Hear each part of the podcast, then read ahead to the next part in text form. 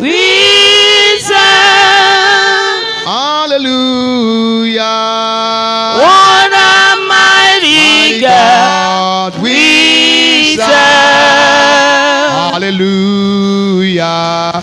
Heaven and earth adore him. Even angels bow before him. What a mighty God we serve. What a mighty God we serve. What a glorious God. What a mighty God we serve. Hallelujah. Heaven and earth adore him. Even angels bow before him. What a mighty God we serve. Lord, we give you all the glory, honor, and adoration because you are great, mighty, and marvelous, and great are your works, O Lord. Be thou glorified in the name of Jesus. Amen. Speak to our need, O Lord. Amen.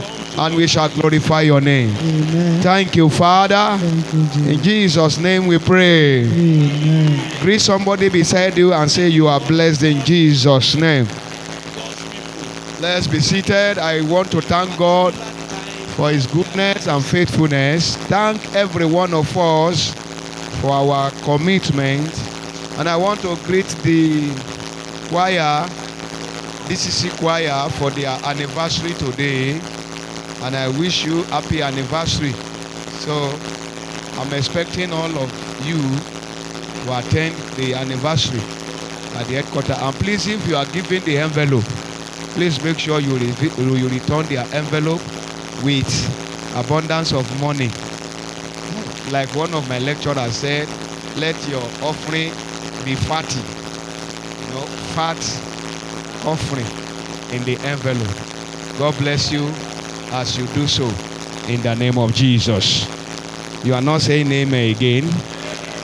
I want to read Isaiah 39 because of our time.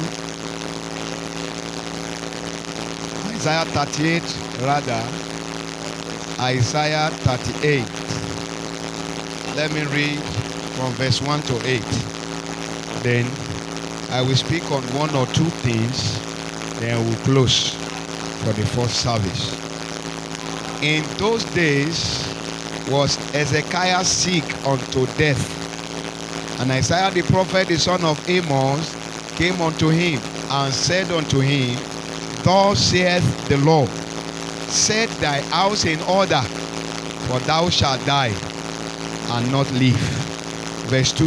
Then Hezekiah turned his face towards the wall and prayed unto the Lord and said, Remember now, O Lord, I beseech thee, how I have walked before thee in truth and with a perfect heart, and have done that which is good in thy sight. And Hezekiah wept sore. Verse 4. Then came the word of the Lord to Isaiah, saying, Go and say to Hezekiah, Thus saith the Lord, the God of David, thy father, I have heard thy prayer, I have seen thy tears. Behold, I will add unto thy days 15 years. Somebody is listening to me. God will hear your prayers. Your amen is not sounding very well. I say, God will hear your prayers. God will hear the cry of your hearts. And God will see your tears. Verse 6, And I will deliver thee and this city out of the hand of the king of Assyria. Somebody who can say amen. May God deliver us from our enemies. And I will defend this city. May God defend us. Your amen is too small. Verse 8, verse 7 says, This shall be a sign unto thee from the Lord, that the Lord will do this thing that he hath spoken. Behold, I will bring again the shadow of the degrees, which is gone down in the sun, dire of years, 10 degrees backward. So the sun returned 10 degrees. By which degrees it was gone down. The power of God can reverse the irreversible. And every battle that stands as irreversible in your life, I'm talking to those who are having their hope in the Lord and those who have faith in the Lord. May the power of God reverse it now in the name of Jesus Christ. You see, there was a time in a particular theological seminary. So this set of people were about to graduate, and the board of school, the board of governors said, let's try these people so that we will even know the product we have produced. And they said one of them should come and preach.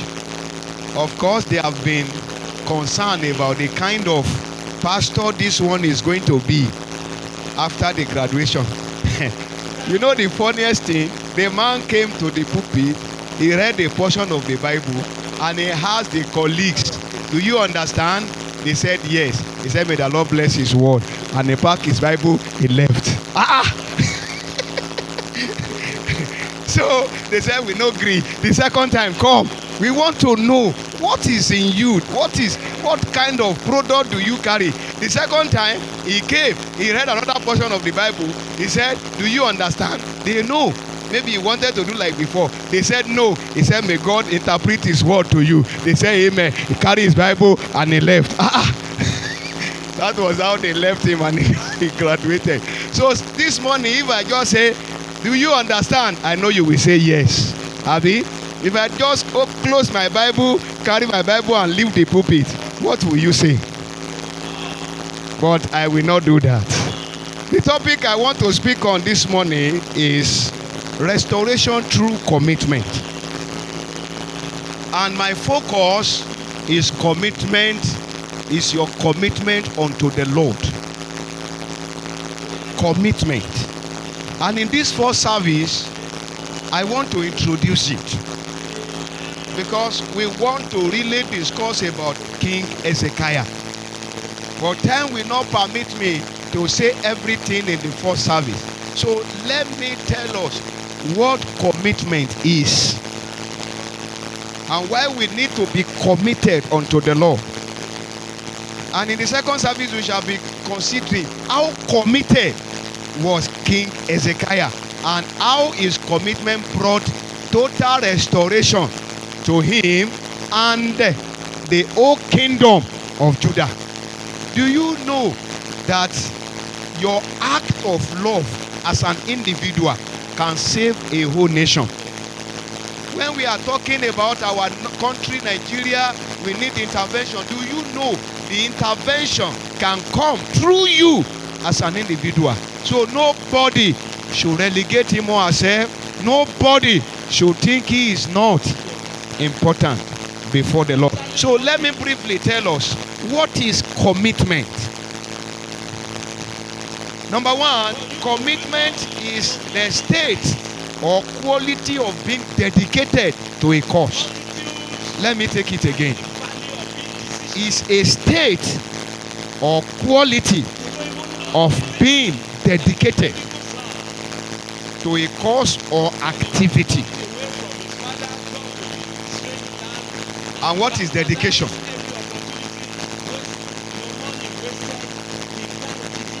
Is to be separated for a particular purpose.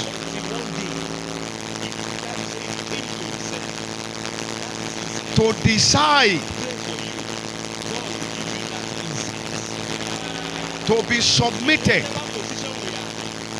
to use all your effort, all you have, for a particular purpose. And so biblically, commitment is the certain decisions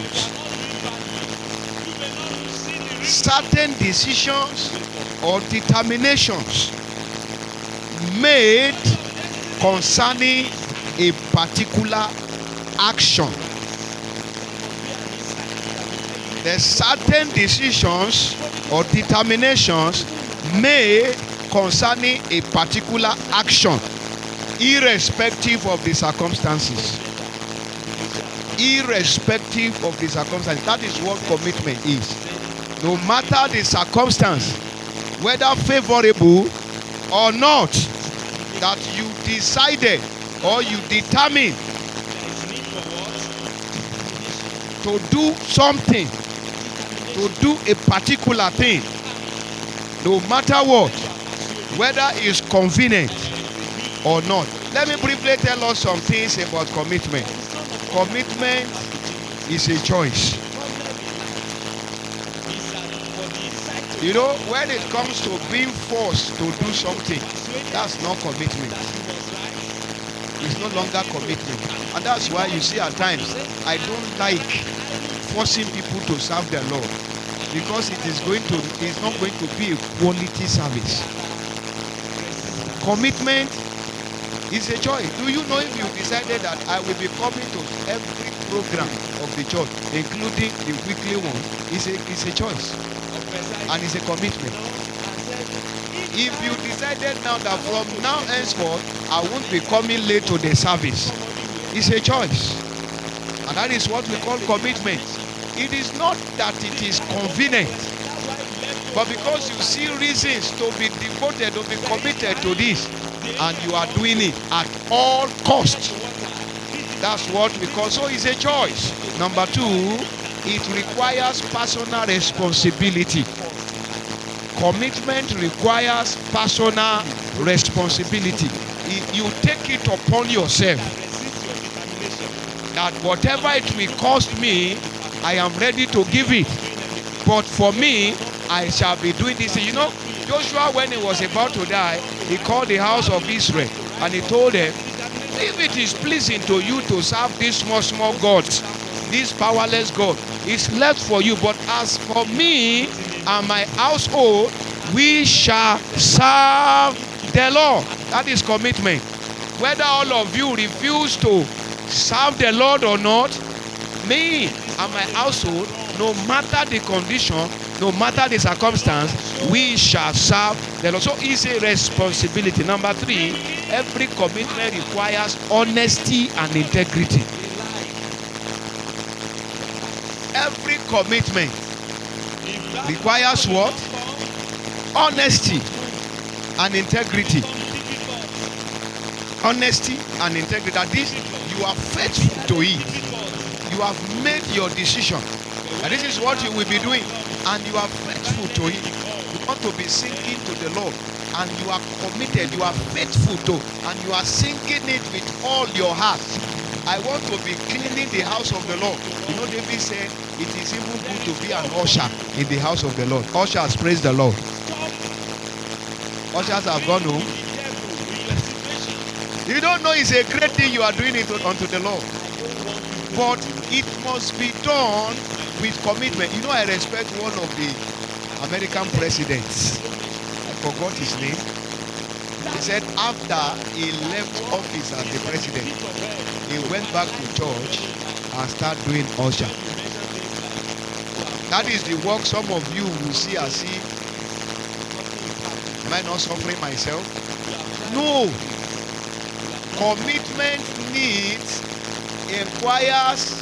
requires integrity and honesty. A lady was cleaning the house of God sometimes ago. And a brother came to pray. The brother was a worker in the company. Lo and behold, the woman, the sister who was cleaning the house of the Lord, was a CEO of a big company.